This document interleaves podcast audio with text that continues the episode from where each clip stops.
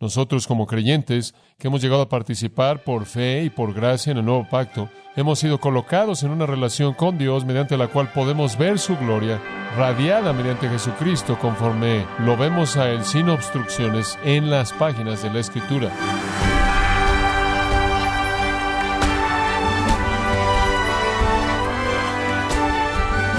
Le damos las gracias por acompañarnos en este su programa, gracias a vosotros con el pastor John MacArthur. Para poder vivir para la gloria de Dios, no solo hace falta estar interesado en hacerlo, sino que además se debe estar comprometido para lograrlo, aun cuando las circunstancias son adversas. ¿Es vivir para la gloria de Dios una resolución para un año nuevo? ¿O debería ser una decisión para el resto de nuestra vida? Hoy John MacArthur nos muestra detalles de cómo podemos glorificar a Dios diariamente, conforme comienza con la serie Cómo vivir para la gloria de Dios, en gracia a vosotros. Quiero que abra su Biblia esta mañana en 2 Corintios capítulo 3. Observe el versículo 18 que termina ese gran capítulo de la superioridad del nuevo pacto y permítame recordarle lo que dice al leerlo. Segunda de Corintios 3:18.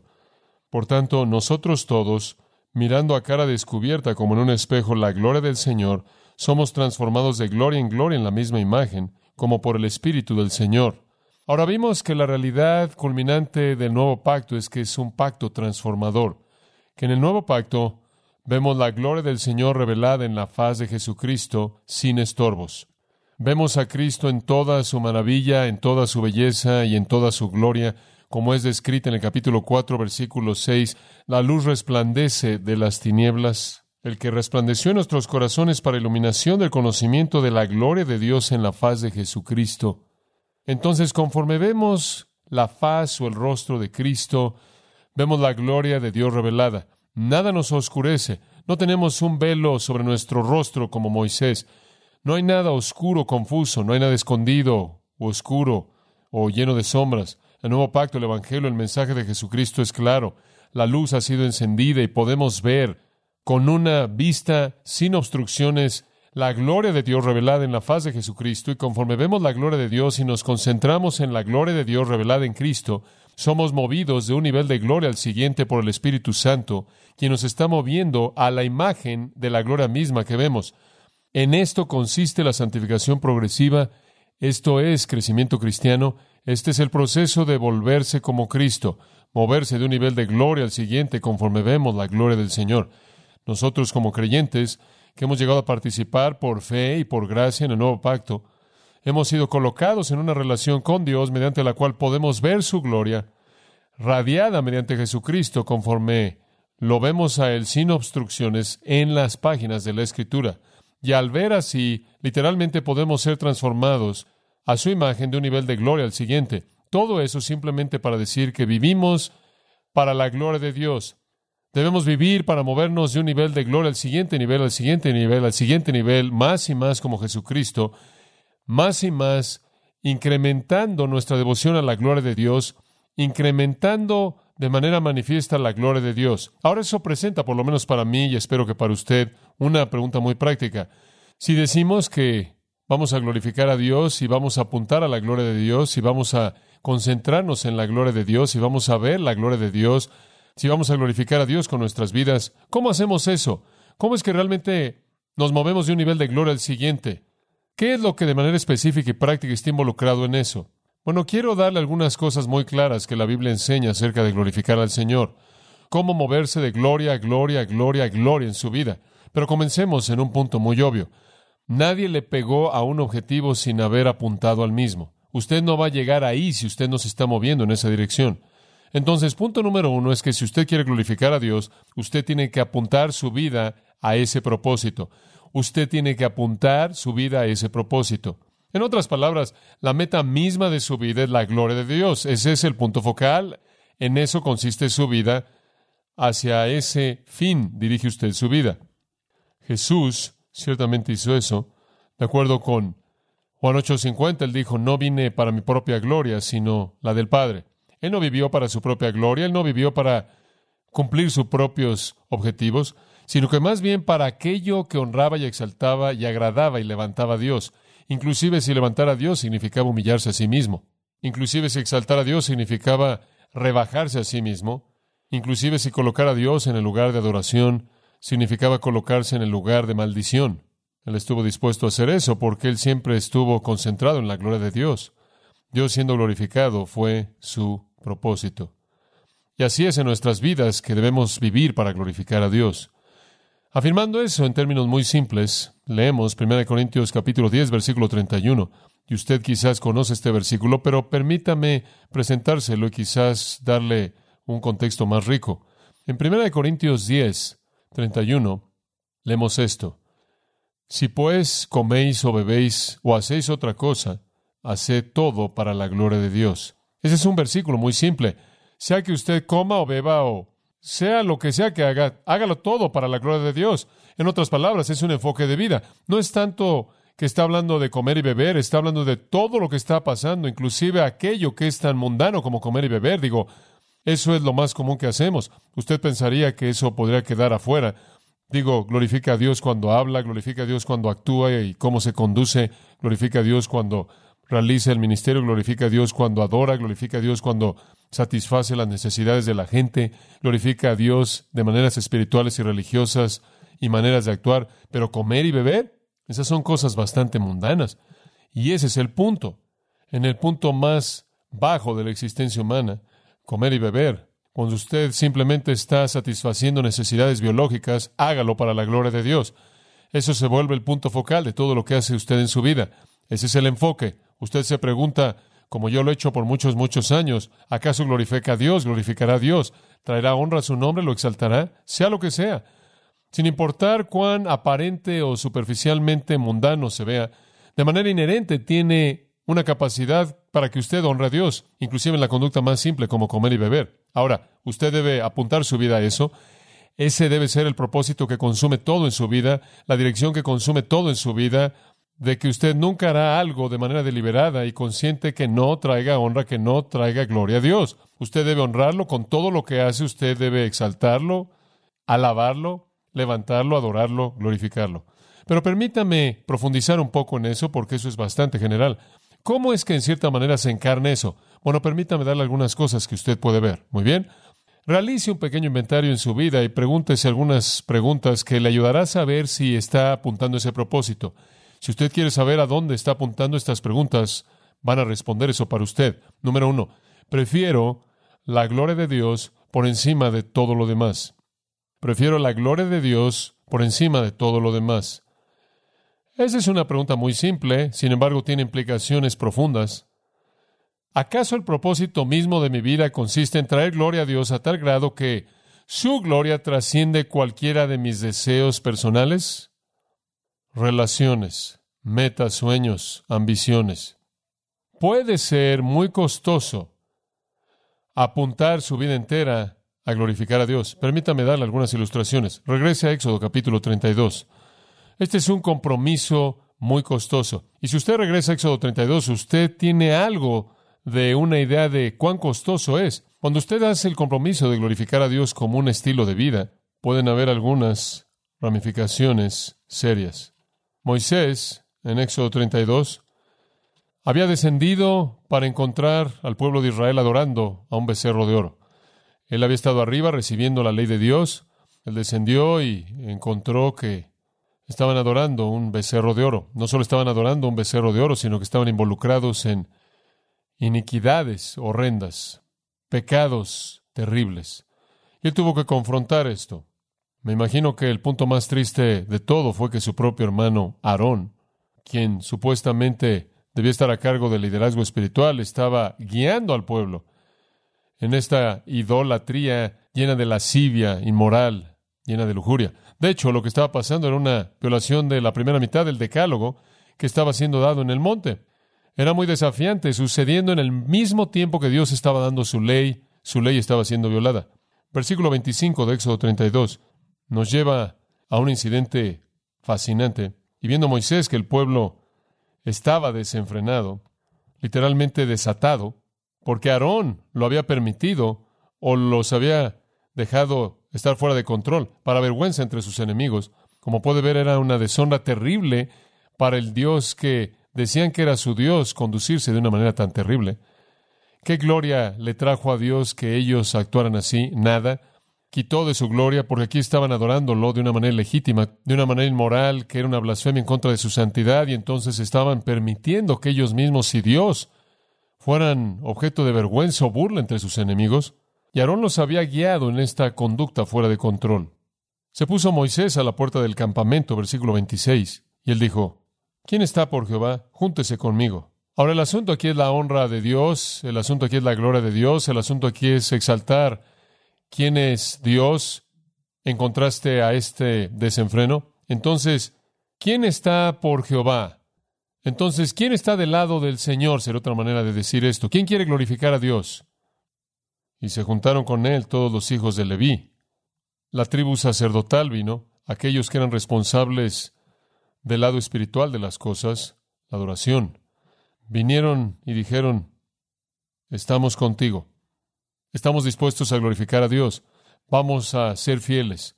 Una postura no popular porque el resto del pueblo estaba feliz con hacer lo que estaba haciendo. Créame, el pecado tiene su placer, pero la gente de Leví vino y dijo, estaremos con el Señor. Después, versículo 27, algo increíble les es preguntado.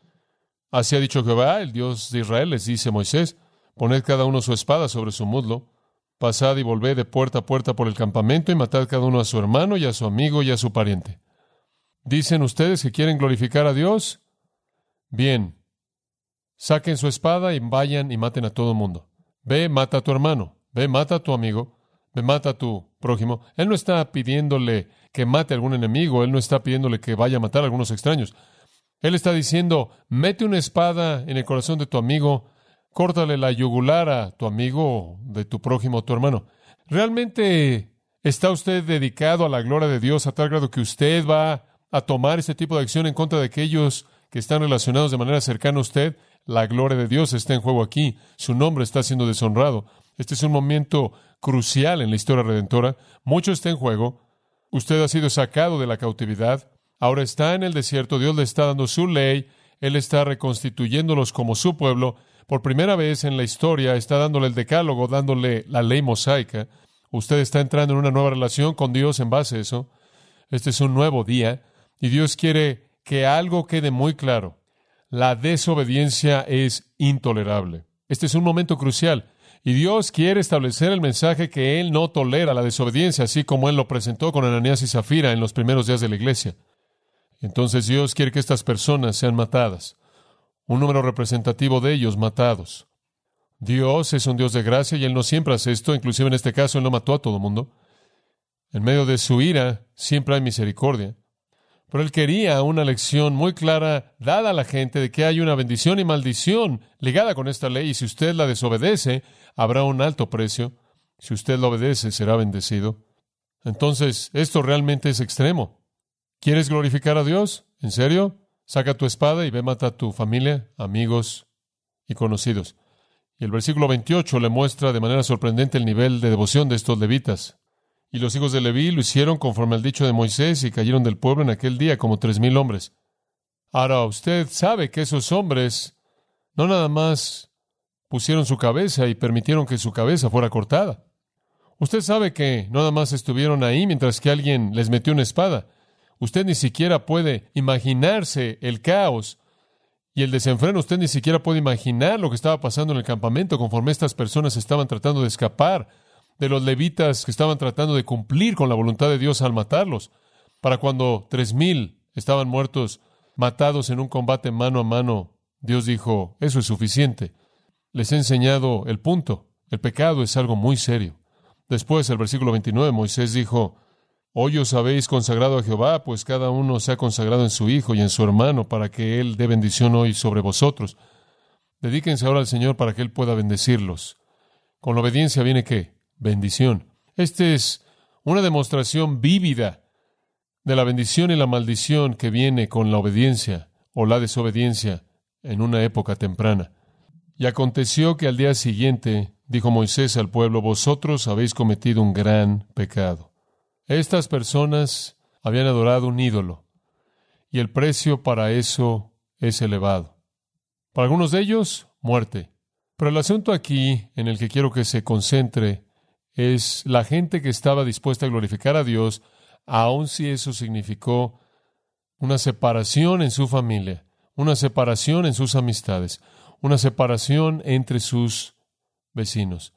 Así es. O no creo que Dios nos está pidiendo hacer esto, pero creo que si usted dice voy a vivir mi vida para la gloria de Dios, puede haber un precio que pagar en su familia, puede haber un precio que pagar entre sus amigos y puede haber un precio que pagar entre sus vecinos. Usted podría generar una gran hostilidad. Y no solo estoy hablando de no cristianos aquí. Permítame decirle algo. Hay suficiente carnalidad y suficiente concesión en la iglesia cristiana que si la gente decide que va a vivir de manera única y exclusiva para la gloria de Dios, podrían encontrarse a sí mismos perdiendo amigos cristianos que están dispuestos a vivir a un nivel de concesiones. Podrán encontrarse siendo separados de conocidos que han sido conocidos de mucho tiempo, que no están dispuestos a vivir a ese nivel de devoción espiritual. Inclusive podrán encontrar que son lo raro, son los raros en su propia familia cristiana porque están tan entregados a la gloria de Dios. Digo, si usted en su familia, que es de una especie de cristianos que hace concesiones o son apáticos y usted decide vivir al nivel más elevado de devoción espiritual, usted se va a volver una reprensión a ese ambiente entero, aunque es cristiano de manera nominal o inclusive si es cristiano en realidad. Pero si usted apunta su vida a la gloria de Dios y usted va a vivir de esa manera, entonces usted lo preferirá por encima de cualquier otra cosa o persona sin importar el costo. Inclusive si le cuesta una familia, Jesús dijo, no es cierto, he venido a traer una espada para dividir familias. Aun si le cuesta una amistad, aun si le cuesta separación de sus vecinos, puede hacer eso, hará eso. En cierta manera es como tomar un voto nazareno, simplemente usted es raro, usted sobresale. Observe Juan 21. Veamos cómo puede llegar a ir más allá de eso. En Juan 21, Jesús se reúne con los discípulos en Galilea en una aparición post-resurrección. Él les ha dicho que se queden en el monte y lo esperen. Entonces el Señor viene y le pregunta tres veces si lo ama. Es una pregunta apropiada porque Jesús le había enseñado a Pedro si me amas, guardarás mis mandamientos. Y aquí Pedro había desobedecido y por lo tanto su amor podía ser cuestionado de manera apropiada. Y Pedro respondió tres veces, tú sabes que te amo. Y después, al final de este pequeño diálogo del amor, llegamos al versículo 18, y Jesús, respondiendo a la afirmación del amor de Pedro, le dice, de cierto, de cierto te digo, cuando eras más joven, te ceñías e ibas a donde querías. En otras palabras, controlabas tu propia vida, tú tomabas las decisiones, tú hacías lo que querías hacer. Te ponías tu propia ropa, te colocabas tu propio cinto y determinabas lo que ibas a hacer ese día. Digo, estabas a cargo. Más, cuando ya seas viejo, extenderás tus manos y te enseñará otro y te llevará a donde no quieras. Has estado en control de tu vida y has tomado las decisiones ya has tenido una gran cantidad de independencia. El día está por venir en tu edad avanzada, Pedro, cuando alguien te va a amarrar y te va a arrastrar a donde no quieres ir. ¿De qué está hablando? Versículo 19. Esto dijo, dando a entender con qué muerte había de glorificar a Dios. Él está diciendo, Pedro, me vas a glorificar en la muerte, vas a morir, porque estás tan concentrado en glorificarme a mí, vas a honrarme hasta el punto de la muerte. Ahora eso debieron haber sido buenas noticias para Pedro porque cualquiera de las otras ocasiones cuando él enfrentó la muerte, él le dio la espalda. En cualquiera de las otras ocasiones en las que la vida estaba en juego, él titubeó, ¿verdad? Cuando fue confrontado inclusive por una pequeña niña y se le preguntó si conocía a la persona de Galilea llamada Jesús, él lo negó. El día vendría cuando alguien le diría a Pedro, mira Pedro, o niegas a Jesucristo, te vamos a matar. Y Pedro diría, mátame lo glorificaré a costa de lo que sea. Eso es nuevo para Pedro, él no ha sido así en el pasado, debe haber sido maravilloso saber que él sería así en el futuro. La tradición nos dice que lo crucificaron y él no quiso ser crucificado como Jesús, él no pensó que era digno y entonces pidió si lo crucificaran boca abajo, lo cual así lo hicieron. Pero así es como él glorificó a Dios, le costó su vida. ¿Podrá costarle su vida? Podrá costarle sus vecinos, podrá costarle sus amigos, podrá costarle su familia. Digo, simplemente apuntar su vida a ese propósito definitivamente lo va a aislar a usted de la multitud. Pero si usted es una persona que está completamente comprometida con la gloria de Dios, hay un precio que pagar. Fue Pedro quien, por la gracia maravillosa y el poder de Dios, estuvo dispuesto a pagar ese precio, quien escribió esto en 1 Pedro 4. Si alguno padece como cristiano, versículo 16, no se avergüence, sino que en ese nombre glorifique a Dios. Si usted tiene que sufrir para glorificar a Dios, sufra. El Espíritu de gracia y gloria reposa sobre usted. Qué gran promesa. Entonces, ¿qué significa apuntar su vida a ese propósito? Significa estar consumido con la gloria de Dios, de tal manera que lo prefiere por encima de cualquier otra cosa. Realmente no importa cuáles son las consecuencias, en absoluto. ¿Sabe una cosa? Es muy parecido a esas personas en Hebreos 11, quienes, versículo 37 y en adelante, dicen, bueno, versículo 36, experimentaron vituperios y azotes, prisiones, cárceles, fueron apedreados, aserrados, puestos a prueba, muertos a filo de espada, anduvieron de acá para allá, cubiertos de pieles de ovejas y de cabras, pobres, angustiados, maltratados, de los cuales el mundo no era digno, errando por los desiertos, por los montes, por las cuevas y por las cavernas de la tierra. ¿Por qué lo hicieron?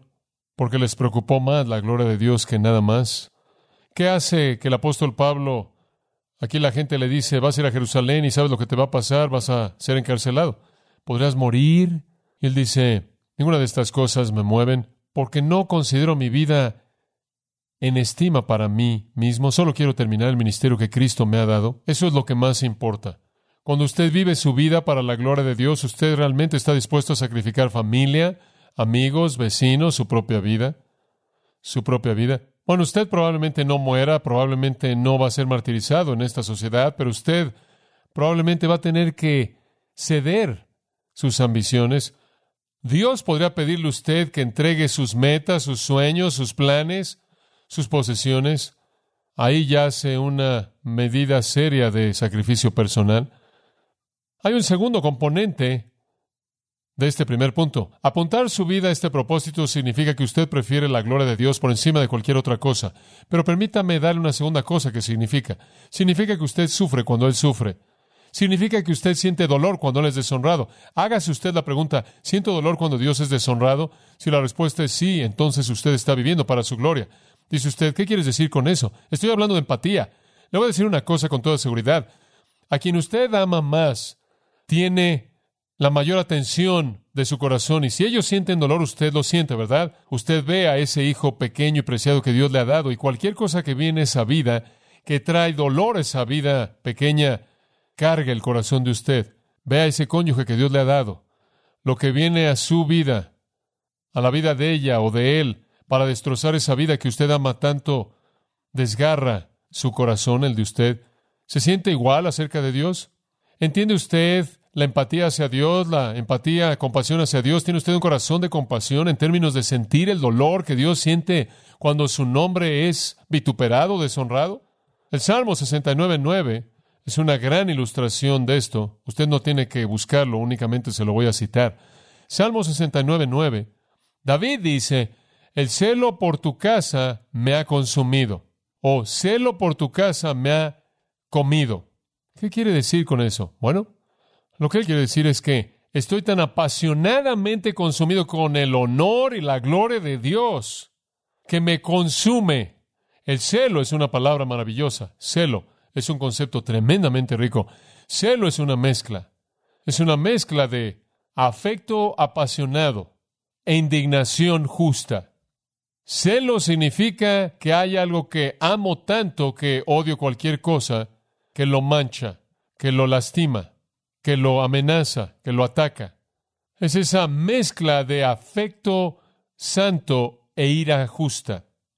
Eso es lo que David sintió. David dijo, veo el templo, veo tu casa, y simplemente tengo tal pasión, tal afecto santo por lo que representa, y una indignación tan justa por cualquier cosa que amenaza su pureza. De hecho, llega al punto, dijo David en el mismo versículo, que los vituperios de los que te vituperaban han caído sobre mí. ¿Qué quieres decir con eso? Quiero decir que cuando tú eres deshonrado siento el dolor, que cuando tu nombre es avergonzado yo siento la agonía, que yo me duelo cuando tú te dueles. Hombre, Vivimos en una sociedad en donde el nombre de Dios es deshonrado todo el tiempo, en donde Dios es objeto de burla y de risa y cosas que son promovidas y diseminadas en toda forma imaginable de entretenimiento que son una peste para la nariz de Dios y una blasfemia para su nombre y una vergüenza y simplemente podemos tomarlas o dejarlas cuando alguien toma el nombre de Dios en vano, lo cual es un acto de blasfemia. ¿Acaso su sangre hierve, siente empatía, siente la vergüenza, el dolor, el vituperio cayendo sobre usted que cae sobre él? Cuando nuestra sociedad ataca a Dios en tantas maneras que lo hace, ¿siente usted el dolor, siente la vergüenza o está usted tan aislado que no siente nada? Si usted realmente estuviera consumido con la gloria de Dios, usted va a sentir el dolor que Dios siente cuando su nombre es deshonrado. Y ciertamente desde un punto de vista personal, si ese es su sentimiento, usted no va a querer deshonrarlo, porque usted no va a querer añadir a su dolor.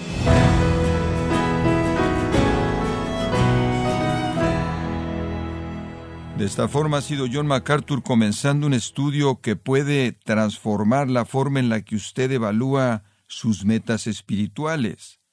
El título Cómo vivir para la gloria de Dios, que es el enfoque de la vida cristiana, aquí en gracia a vosotros. Y quiero recordarle, estimado oyente, que tenemos a su disposición el libro El poder de la integridad, escrito por John MacArthur, donde ofrece ejemplos bíblicos para ayudarnos a vivir vidas marcadas por la integridad y el rechazo a la hipocresía, Puede adquirirlo en nuestra página en gracia.org o en su librería cristiana más cercana. Y también quiero recordarle que puede descargar todos los sermones de esta serie Cómo vivir para la gloria de Dios, así como todos aquellos que he escuchado en días, semanas o meses anteriores, animándole también a leer artículos cristianos relevantes en nuestra sección del blog en gracia.org.